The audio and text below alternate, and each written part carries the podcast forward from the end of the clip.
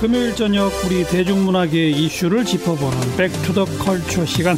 대중문화평론가 김선영, 위근우 두 분 어서 오십시오. 안녕하세요. 네. 요새 킹덤2 난리라면서요. 네. 그 넷플릭스 오리지널 시리즈인데요. 그러네요. 예, 그 정말 난립니다. 지금 이제 현재 한국에서 이제 넷플릭스 콘텐츠 순위로서 지금 한국에서는 이제 1위를 기록 중이기도 하고요. 해외 반응도, 그러니까 외신 반응도 굉장히 뜨겁습니다. 네. 그러니까 이제 뭐 그 이런 좀비 드라마에서 굉장히 이제 유명한 세계적인 드라마인 워킹 데드보다 뭐 낫다라는 뭐 그런 평가도 있고 이제 뭐 사실 이번 시즌 2가 굉장히 그런 요소가 많은데 또 굉장히 또 세계적인 시리즈죠. 왕좌의 게임을 또 연상케 한다라는 반응들, 혹은 이제 네. 뭐 해외 네티즌 중에서는 되게 저평가된, 그러니까 언더레이트드된 작품이다. 킹덤 시리즈는 예, 그런 반응이 나오고 있습니다. 한국이라는 나라의 문화가 그러니까요. 미국 뉴욕 타임스퀘어 5개 광고판에 이게 실렸다면서요 또. 그러니까 그만큼 이게 지난해에 킹덤 1이 세계적으로 큰 성공을 거뒀기 때문에 이제 넷플릭스가 전폭적인 지원을 시즌 2의 홍보에 쏟아부어서 가능한 건데요. 네. 그만큼 이게 킹덤이 사실은 그러니까 넷플릭스가 제작한 우리나라 최초의 오리지널 드라마예요. 그래서 처음부터 많은 투자를 했는데 실제로 엄청난 좋은 평가를 받았기 때문에 예, 시즌 2에서는 더 크게 지원을 했고 실제로 이제 그에 걸맞는 평가들이 지금 나오고 있습니다. 네, 이게 조선 시대를 배경으로 한 네. 좀비물이라면서요. 네. 지금의 언어로 좀비인 것이고 네. 여기서는 이제 정확히 이들이 이제 왜 그런지가 이제 완벽하게 사실 시즌 1에서 제대로 나오진 않았는데 우리가 생각한 좀비의 모습에 가깝습니다. 그러니까 그렇죠. 이제 그 어떤 그 생사초라고 하는 특별한 풀을 통해서 사람을 거의 좀비 상태에 가깝게 되살리는 그런 수법이 있는데 그렇게 했었던 사람의 그 이미 죽은 사람을 생사초를 먹이면 정확히는 생사초를 가지고 갈아서 이제, 네. 그거를 침으로 동양의 침으로 해서 뭐 꽂으면은 살아난다. 살아나는데 좀비처럼 살아난다. 이성을 잃은 상태인데. 그리고 이제 산자의 피와 살을 탐하는 예, 인육을 탐하는 그런 괴물로 변하기 때문에. 괴물이 된다. 그렇죠. 네. 살까지. 예. 그러니까 이게 사실은 좀비라는 게 서구에서는 굉장히 이미 그 주류화된 그런 장르잖아요. 그렇죠. 아까 뭐 위근우 씨가 말씀하신 것처럼 이제 워킹데드 같은 작품은 정말 미국에서 가장 많은 시청자들이 본 TV 프로그램 중에 하나고요. 예. 뭐 왕좌의 게임 같은 경우에도 거기에 좀비 이야기가 나오거든요. 그만큼 굉장히 좀 서구의 대표적인 대중문화로 자리 잡았는데 우리나라에는 부산행 말고는 없었던 것 같아요. 네, 부산행과 이제 그 프리퀄이라고 할 수 있는 서울역이라는 애니메이션이 있었고요. 예. 그러니까 이렇게 큰 자본이 들어간 작품에는 없었죠. 기존에 좀 약간 그 B급 장르에서는 이렇게 좀 시도를 하긴 했지만 이제는 한국에서도 뭐 부산행 이후에는 좀 이렇게 큰 규모의 작품에서도 좀비 이야기를 하고 있죠. 참 독특하네요. 한국에서는 좀비물을 별로 안 다뤘었는데 아예 조선시대를 배경으로 해서 본격적인 좀비물을 한번 만들어 볼 테니 넷플릭스 돈 내라 하니까 줬다는 거 아니에요.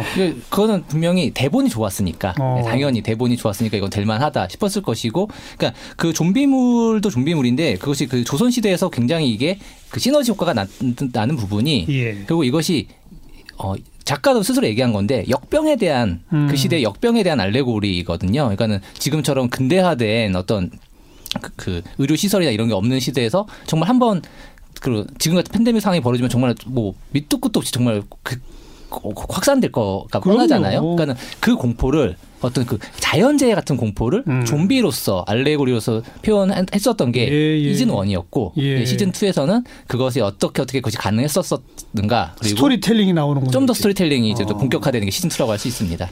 게다가 지금 코로나19 와중이잖아요. 네. 이걸 마치 예견한 듯 뭐 이런 얘기도 나오는 것 같고. 그러니까 실제로 여기에서 그 시즌 1에서 이 역병이 퍼지기 시작한 그 장소가 경상 땅이거든요. 그래서 그 경상 땅을 이제 한양으로까지 퍼지지 못하게 봉쇄하는 그런 장면이 나와요. 예. 그래서 더더욱 지금의 시국과 좀 맞아 떨어진다. 이야. 이런 얘기들이 있는 거죠. 그리고 또 요새 외출 못하니까 사람들이 넷플릭스 가입하고 이런 사람들도 더 늘어났다면서요? 예, 맞습니다. 그 실제로 이거는 뭐 그 이번에 이제 코로나19 사태 이후에 집에 있는 분들이 소위 사회적 거리두기를 하면서 집에서 이제 시간을 보내기 위해서 넷플릭스 사용자가 늘어났다라고 하는 것은 이미 알려져 있고 그리고 사실 이제 그 킹덤 시즌 1 같은 경우만 해도 그 시기에 또 넷플릭스 가입자가 많이 늘었어요. 그러니까는 이제 한국 오리지널 컨텐츠 이것을 넷플릭스에서만 볼 수 있다. 그렇죠. 아는 걸로 이제 그 모 통신사에서 그걸 이제 유인책으로 이제 많이 그 유인했었는데 그런데 이번 같은 경우에도 이런 외부적인 요인이 있고 또 이제 그 굉장히 훌륭했었던 시리즈의 시즌 2가 나왔고 그 입소문을 금방 탔습니다. 시즌 1보다 더 재밌다더라라고 하면서 이제 굉장히 많은 사람들이 이제 유입되는 그런 결과가 됐습니다. 그런 코로나19 와중이다. 넷플릭스 보급이 또 사회적 거리두기 때문에 올라갔다. 네. 한 두세 가지 박자가 딱 맞아떨어져서 국내에서는 1등 할 수밖에 없을 것 같아요. 그렇죠. 그러니까 해외에서도 지금 이 킹덤에서 이제 외신이 이 킹덤에 대해서 소개를 했는데 예. 거기에 어떤 한 사용자가 단 그 댓글이 굉장히 화제가 됐었어요. 뭐라 그랬냐면 지금 그 조선은 1600년대부터 이렇게 이런 감염 재난에 대비를 하고 있었다. 이런 댓글이 굉장히 좀 화제가 됐었죠. 예, 예. 그만큼 이제 해외 시청자들에게도 많이 관심을 불러일으키는 작품이고요. 자, 그리고 이번에 이 킹덤2가 한국형 좀비물이라고 하는 표현을 불러일으키고 있더라고요. 네. 그게 뭐예요? 그걸 좀 소개해 주세요.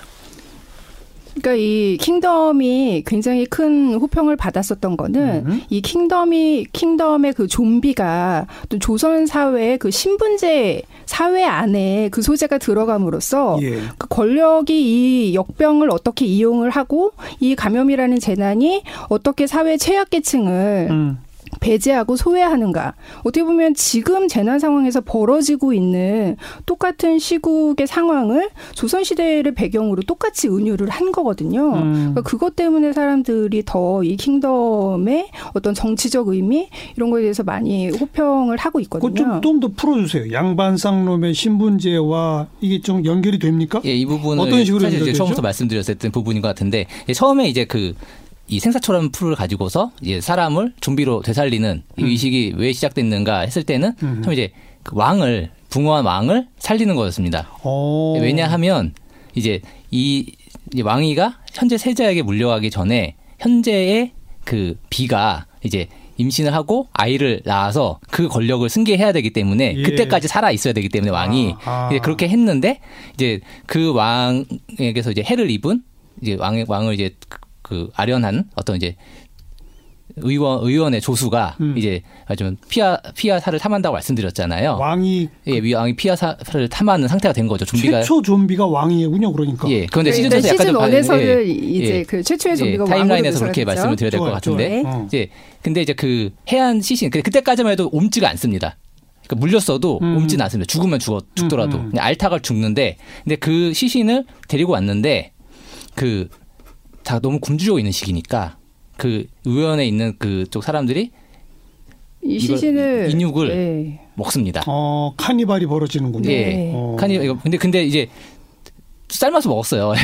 삶아서 먹긴 했는데 끓여서 먹긴 했는데 그때부터 이제 이 사람들이 이제 옮기는 좀비가 변형이 됩니다. 그러니까 일종의 바이러스가 변형된 거죠. 변이가 된 거죠. 예. 네. 그러면 근데 결국엔 그런 거죠. 그게 아까 시작인데. 예, 이게 K 좀비라고 말씀드렸지만, 그러니까 조선 좀비라고 말씀드렸지만 배고픔이라고 하는 것이 결국 그 시기에 정말 조선 사회라고 하는 것은 정말로 이 사람들 정말 나무 뿌리를 그냥 삶아서 먹고 그 끓인 물을 먹고 있는 상태거든요. 초근목피하던 시절. 초근목피하던 시절에 이 사람들이 좀비가 될 수밖에 없었던 것이 그럼 배고픔에서 시작됐고 그렇게 됐을 때 이 사람들이 뭔가 그 피와 살을 탐하는 모습 같은 것도 그냥 단순히 좀비의 모습이다가 아니라 정말 어떤 그 배고픈 정말로 정말 무엇이든 먹고 싶은 배고픈 그런 백성의 모습을 또 알레고리로 보여주는 부분이 생기는 거죠. 예. 그 실제로 이 킹덤에서 묘사되는 그 좀비들을 보면은 그 기존의 누더기 옷을 걸치고 머리가 산발 상태가 되고 배를 공고 있던 그 민초들의 모습과 거의 다르지 않아요. 그냥 피투성이가 됐을 뿐. 예. 그러니까 그들의 어떤 생존 본능이 극대화된 형태가 좀비로 나타나는 것이고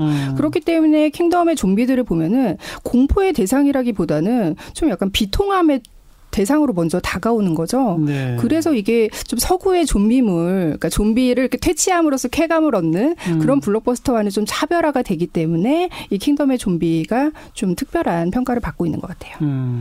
그래서 결국은 어떻게 돼요? 여기서 결말 얘기하면 안 되나요? 스포일러이기 때문에 이제 궁금증을 자아내려고 일부러 제가 물어본 거고. 네. 그런데 그런 이 양반 쌍놈의 권력 부분, 네. 왕위 세습과 관련된 부분. 네. 거기서 또 편이 갈라지죠.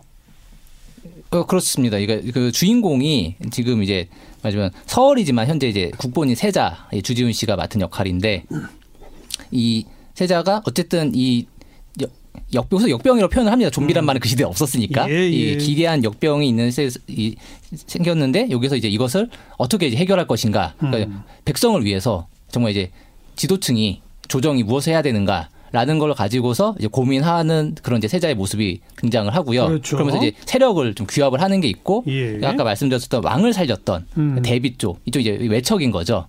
외척, 여기서는 해원조씨 가문이라고. 네, 해원조씨 가문이라는 네. 외척이 있고, 그쪽이 이제 실세인 거죠. 네. 네. 그쪽 가문에서는 이 좀비 사태를 이용해서 권력을 더 공고히 하려는 그렇죠. 그런 모습을 보여주게 됩니다. 그러니까 세자는 민생 파고, 네, 그죠? 근데 이제 외척들은 권력 유지 파고 기득권 파고 그렇죠. 그 권력 암투도 동시에 벌어지는 거죠. 네. 벌어지고 또 어쨌든 굉장히 저는 이 킹덤 시즌2는 흥미로운 작품이라 생각을 하는 게 네. 그러면서도 어떻게 보면은 그 왕세자라고 하는 거는 그냥 과거의 개념인 거잖아요. 어떤 면에 있어서는. 그러니까는 계속해서 그 왕세자가 이제 나는 왕세자로서 이런 백성을 지켜야 된다라고 얘기를 하지만은 그렇게 왕족의 피라고 하는 것이 정말 이제 그 외척과 그런 다른 어떤 다른 어떤 고결함이 있는 것이냐. 정말 이제 그거에 대해서 계속해서 질문을 하는 굉장히 현대적인 관점을 많이 보여줍니다.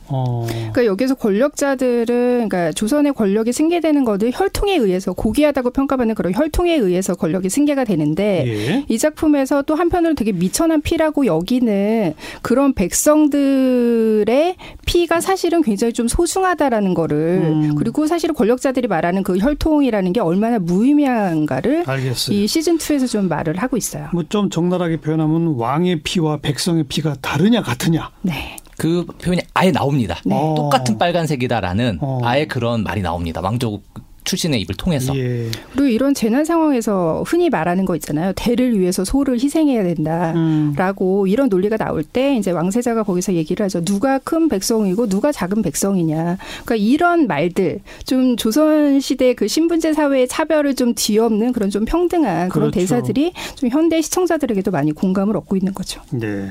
작가가 김문희 작가라고요? 네. 뭐 시그널이라는 드라마도 썼었죠. 그렇죠. 김은희 예. 작가는 거의 한국의 장르물의 대가라고 할 수 있거든요. 그러니까 한국의 장르 드라마가 사실 그렇게 크게 인기를 못 얻던 시절에 꾸준히 인기를 얻었던 작가인데요. 사인이라는 작품과 또 유령이라는 작품이 이제 초기작인데 예. 그 작품은 뭐냐면 이제 수사물이라는 장르를 통해서 우리 한국 사회의 어떤 부조리한 점들을 접목시켜서 그 장르물과 시사적인 이슈를 훌륭하게 결합을 했다라는 걸로 많이 큰 평가를 받은 작가고요. 네. 이 작가가 이제 TVN으로 옮겨서 시그널이라는 작품을 통해서 좀 한국의 대표적인 작가로 이제 자리를 잡는 거죠. 쳤죠? 네. 그때도 인기를 얻었고 이제 정말 얘기했던 것처럼 이제 이런 장르물이 한국에서 성공할 수 있다라는 것을 보여준 케이스라고 할 수 있습니다. 예.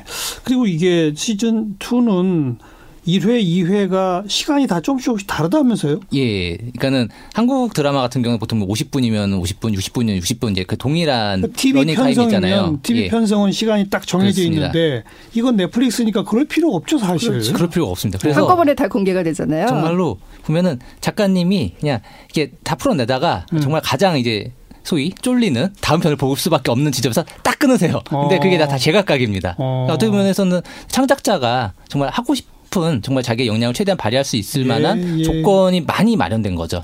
아니 그러니까 넷플릭스와 같은 그 OTT 서비스의 드라마들도 네. 전부 똑같은 시간으로 편성돼 있을 이유가 없는데 그동안은 그랬잖아요. 네. 이미 넷플릭스에서는 많은 오리지널 작품의 분량들이 이렇게 고정되어 있는 것이 아니라 뭐 바뀌고 있었어요. 이미? 예, 막 마지막에 가면 뭐 네. 1시간 반씩 하기도 하고 네. 하고 그랬어요. 그 해외에서의 평가도 상당히 높다고 했는데 네. 킹덤 3도 분명히 준비되고 있겠죠?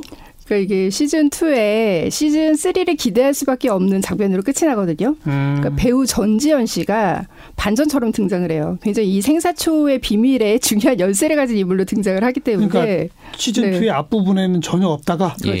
마지막에 갑자기 네. 짜잔 하고 나타납니다. 그것도 전지현 씨가? 네. 그래서 아직 넷플릭스 측에서는 시즌3 제작한다라는 이야기를 하진 않았지만 예. 지금 시즌2를 본 시청자들이 시즌3 제작을 요구할 수밖에 없게끔 만들게 되는 그런 상황으로 끝이 나서 이게 킹덤이 공개된 다음에 포털 사이트의 그 실시간 검색어 1위가 킹덤 시즌3였어요. 네.